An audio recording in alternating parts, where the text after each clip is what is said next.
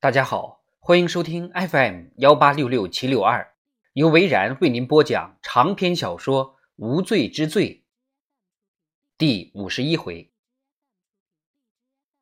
兰斯的车就停在玛莎家对面。你认识他吗？奥利维亚问马特。认识，以前我的同学，现在是镇上的警察。他过来问打架的事儿吗？马特没有回答，他想是有可能的。辛迪被逮捕了，警方有可能会想调查清楚，或者马特的名字已经被列入被害人或者疑犯的行列，并且已经在警方的内部网络传播开来。也许兰斯刚好就听到了，或者干脆就是来找茬的。反正没有什么大不了的。如果兰斯来敲门，马特就去应付，打发他走是自己的权利。警方没有正式的文件之前是不能逮捕嫌疑犯的。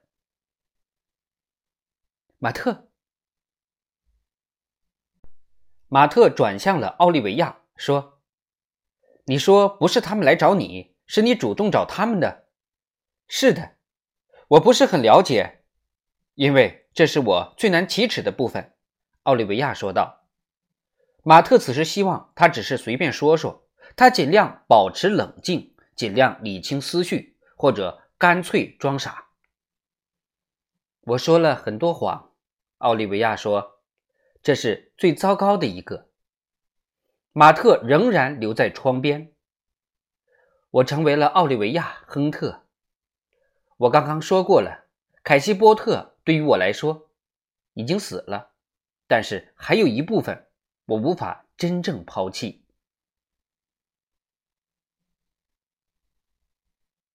奥利维亚停了下来。什么？马特轻声问道。我十五岁那年怀孕了。马特闭上了眼睛。我很害怕，一直隐瞒这件事儿，后来藏不住了。我的羊水破了，养母带着我去看医生，他们要我签字，签了很多文件，还付了钱。我从来没有看到过那些钱，也不知道是多少，反正都被我养母拿走了。医生替我接生孩子，我醒来的时候，他的声音渐渐弱了下去，耸了耸肩，算是这个话题结束了。然后又说道：“我一直都不知道他是男孩还是女孩。”马特的眼睛一直看着兰斯的车，他的心此刻四分五裂。那孩子的爸爸呢？他一听说我怀孕就跑了，我的心都碎了。几年前，他死于车祸。你一直都不知道孩子的下落吗？马特问道。从来都不知道，一点消息也没有。其实从很多方面来讲，这个结果我并不失望。就算我想介入他的生活，也没办法。我有我的难处，但是这并不代表我不在乎。两个人沉默了片刻。马特转身看了看妻子。你说的他，而不是他。刚才你一开始说不知道他是男是女，但你又说不想介入他的生活。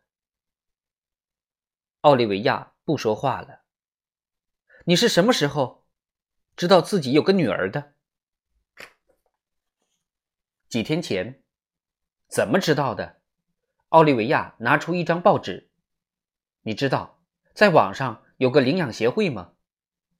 不知道。有个布告栏，可以让领养子女在上面寻找他们的亲生父母。我经常会去上面看看，只是出于好奇，从没有想过在上面找到什么。凯西波特已经死了，就算他的孩子找他，也会因为他的过世而放弃，而且。我也不能站出来说什么，我发过誓，找到我只会让孩子受到伤害。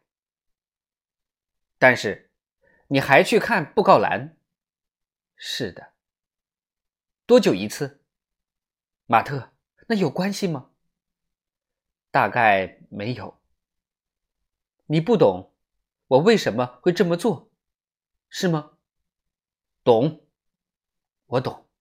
马特嘴巴上这么说，心里其实不知道自己是否真的懂了。发生了什么事？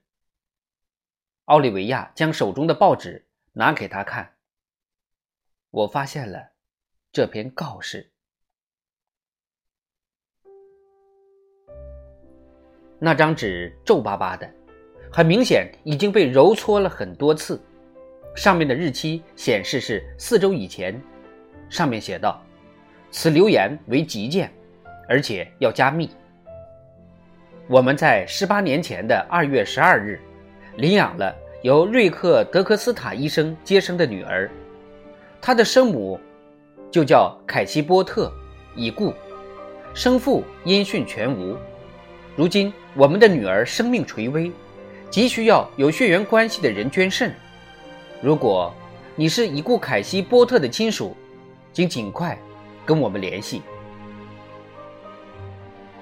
马特再次看了看那篇告示。我得采取行动，奥利维亚说道。马特僵硬的点了点头。我先是冒充凯西的老朋友，给他的养父母写了一封信，但是他们不肯透露任何消息。我不知所措，于是写了第二封，说我是他的亲戚。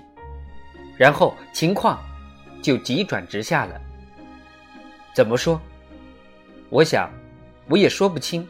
反正是那对父母开始谨慎起来，约我当面谈谈，并且给了我时间地点。在新华客吗？对的，他们还帮我订了房间，要我先登记入住，然后等他们跟我联络。终于有个男的给我打了电话。要我去五零八房间，我进去之后，他就要检查我的包。我想，就是在那个时候，他拿走了我的手机，然后他要我浴室换衣服，穿上套装，戴上假发。我不明白他为什么要这么做。他说我们要去另外一个地方，而他不希望有人认出我们。我当时很害怕，就照做了。他自己也戴着黑色的假发。我换好衣服出来后，他要我坐在床上，然后慢慢向我走来，就像你看到的那样。当他走到床边时，突然停了下来，说他知道我是谁，如果想要救女儿的话，就把钱转到他的账号里。你把钱给他了吗？给了，多少？五万美元。马特点了点头，假装冷静。那是他的全部积蓄。然后呢？他说还要追加五万美元。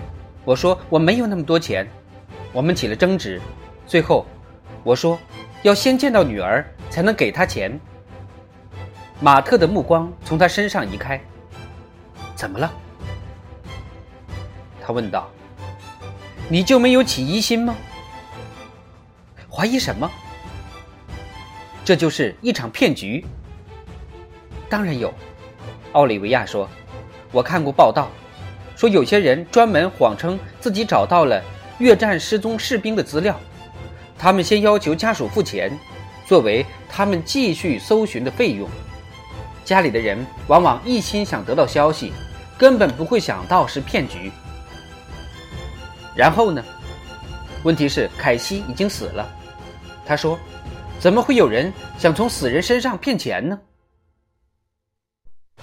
也许有人发现你还活着，怎么可能？我不知道。也许艾玛说了什么。就算如此，又能怎样？没人知道小孩子的事情。这件事我只告诉了好朋友吉米。就算是他，也不可能知道的这么详细，包括接生的医生名字，还有孩子具体的生日。唯一可能知道全部的只有我的女儿跟她的养父母，而且就算是诈骗，为什么还要戴假发？我要查清楚。不管怎么样，我的女儿已经牵扯其中了。嗯，马特看得出来，他的逻辑有问题，但是现在已经不是讨论这个问题的时候了。然后呢？我坚持要看我的女儿，所以他不得不安排了一次会面，要我那个时候再讨论钱的事情。什么时候？明天午夜。在哪里？在雷诺市。在内华达州。是的，又是内华达。你认识名叫马克思·德洛的人吗？马特问道。奥利维亚不说话了。你怎么了？他就是戴着假发跟我见面的人。我知道，他也回赌城了。以前他常去夜总会混。马特不知道这代表着什么。雷诺的什么地方？地址是中巷路四百八十八号。我买了机票。德洛不让我告诉别人。如果我不去，他们就要伤害我女儿。你的女儿？嗯。奥利维亚点了点头，眼泪还在眼眶里打转。我不知道这是怎么一回事儿，也不知道。他是病了还是被绑架了？要不就是整个事情跟他一点关系也没有。可他是活生生的，我必须去找他。马特试图去理解奥利维亚的心情，但是还是没有办法。突然，他的手机响了，他本能的想挂掉，但是他的脑袋一转，这时候来电话的也许是辛迪，他可能碰到麻烦了，需要马特的帮助。他看了来电显示，是私人号码，也许是警察。喂，马特吗？他皱了皱眉头，声音很像中野。一克，是你吗？马克，是我。我刚跟辛迪通了电话。什么？我正要赶到警察局，他们要审问辛迪。是他打给你的吗？是的。我想应该跟你有关系的，什么意思？他想警告你。你等一下，我记下了。好了，你不是问过他一个名叫马克思·德洛的人吗？他被杀了，警方发现他中了枪，死在了新华克镇。马特看了看奥利维亚，他的表情也很焦急。发生了什么事儿？中爷继续说道：“更糟糕的是，查理·泰利也死了。”他们在强生旅馆找到了他的尸体，同时还发现了一个沾满鲜血的铜指环。警方正在鉴定 DNA。另外一个小时之内，他们就会找到你手机里的那些照片。马特沉默了。马特，我说的这些你听明白了吗？他当然懂了。警方很快就会得出以下结论：一位已经受到法律制裁的杀人犯，在跟人斗殴的过程中再次将人打死。原因很简单，他的妻子跟被害人有奸情，手机的照片就是证据，而且他还拿着这些照片到私人侦探社去调查，并趁着夜色到强生旅馆捉奸。双方打了起来，有一位目击证人，旅馆的前台。另外还有更为直接的证据，泰利指环上的血迹就是马特的。整个事件还是有漏洞的，比如马特可以给警察指出照片的天气，一个晴朗，一个阴雨。另外，他们还不知道泰利确切的死亡时间。如果泰利断气的时候，马特正好在被送往医院的救护车上，或者跟老婆在出租车上。他就可以自己洗脱罪名。马特，哦，我在听呢。警察已经在找你了。马特看了看窗外，一辆警车已经停在兰斯的车旁。我想他们已经找到我了。要我安排投案自首吗？投案自首？相信警察的破案能力，做个遵纪守法的好公民。之前不是挺顺利的吗？耍我一次，让我再上第二次当吗？马特心里想：就算我是清清白白的，那又怎么样？警察会查清一切的，包括奥利维亚的过去。马特曾经发过毒誓，再也不会去吃牢饭了。但是奥利维亚确实犯了罪，他帮别人弃过尸，遭到谋杀的马克思·德洛曾经勒索过他，这些都该怎么办呢？他绝不能让已经怀孕的奥利维亚进监狱。一刻，嗯，我在听呢。如果警方知道我们通了电话，你可能会被盯上的，马特。这我就管不了了。我是你的律师，只是告诉你事情，劝你去投降。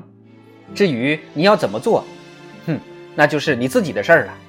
最多我就是觉得很惊讶，大骂你一顿，懂吗？马特心里很明白，他毕竟是律师事务所出来的。他再次看了看窗外，又有一辆警车停了过来。他想起了回到监狱的情景，顿时心头一紧。他仿佛看到了史蒂芬的鬼魂。谢谢你，伊克。祝你好运，老弟。钟爷挂断了电话，马特转向了奥利维亚。怎么了？他问道。我们得赶快离开这儿。马特说道：“长篇小说《无罪之罪》第五十一回就播讲到这儿。